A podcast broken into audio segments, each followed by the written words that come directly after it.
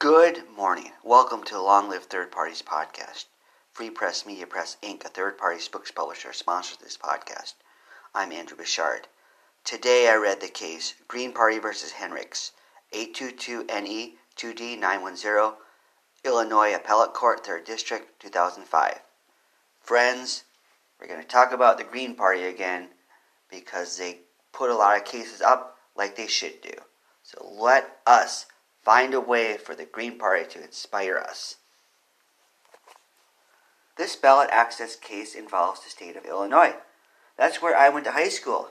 I lived there for my high school years. Any any of you out there from Illinois? Shout out to Illinois people, especially if you're a member of a third party. Let me know what being a third party in Illinois is like.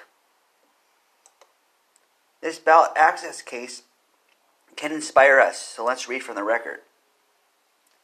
It says, quote, In this case, from the Circuit Court of Iroquois County, the plaintiffs Green Party and two Green Party candidates, Dale Strow and Ginger Searle, appeal from a denial of their motion to be placed on the ballot in the general election on November 2, 2004, for two county-wide positions in Iroquois County.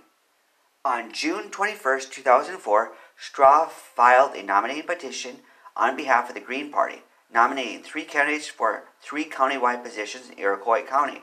On June 28, 2004, defendant James Spielman filed an objection to the petition alleging a violation of election code code 10 ILCS 5-1.1 ET SEQ West 2002 because the petition did not nominate candidates for 13 other county board positions open for election in 2004. On August 16, 2004, the Circuit Court rendered a decision finding the petition was insufficient and therefore invalid and removed the Green Party candidates from the ballot. The plaintiffs appealed. End quote. Have you heard of any ballot access law like this before? This sounds strict to me. Every state I'm coming across in these cases has a different take on ballot access laws. In this case, it states how Illinois requires them in that county to file for every open position. That's hard to meet. If I'm not mistaken, I remember sometimes the two parties don't file candidates in every position. But they say here that's different because the two parties are already established and they already have done enough stuff to show that they have a backing, whereas the two party, the third parties don't.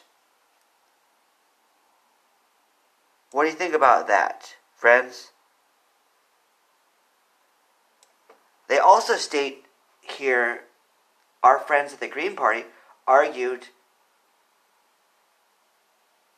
this violated, quote, Illinois freedom of speech and assembly, due process, and equal protection guarantees, end quote.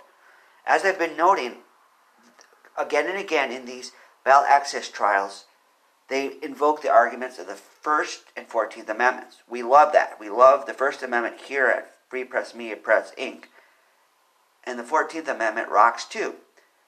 In this case, they're not, at least from the record here, invoking the 14th Amendment and the First Amendment because that's a constitutional thing at the national level, but they are invoking the similar provisions from the Illinois Constitution.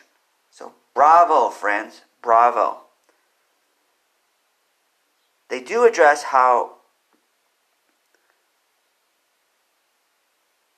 the states have a right to what they call burden, quote, burden the First and Fourteenth Amendments rights, end quote.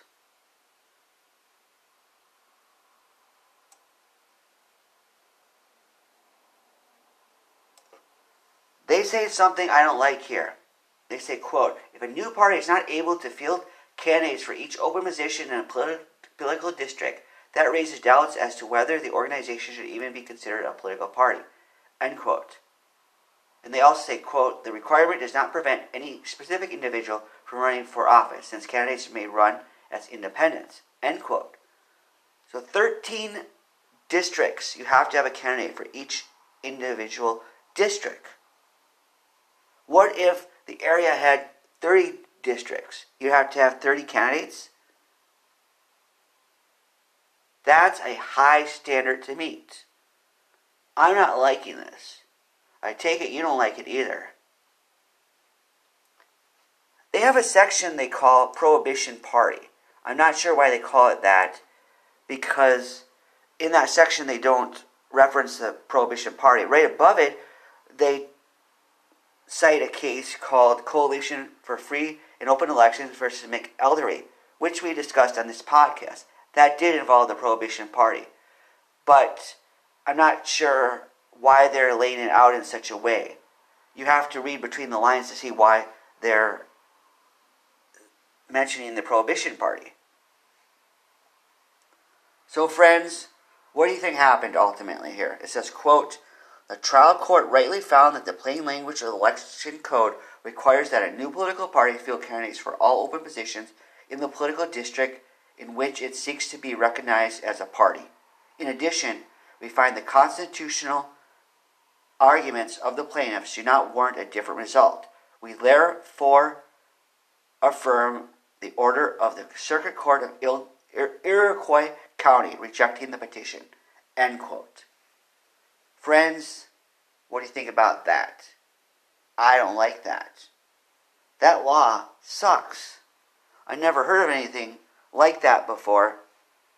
And hopefully, we won't hear about it again. But I'm sure we'll see more of the same as we come across these other cases in other states and their versions of ballot access laws.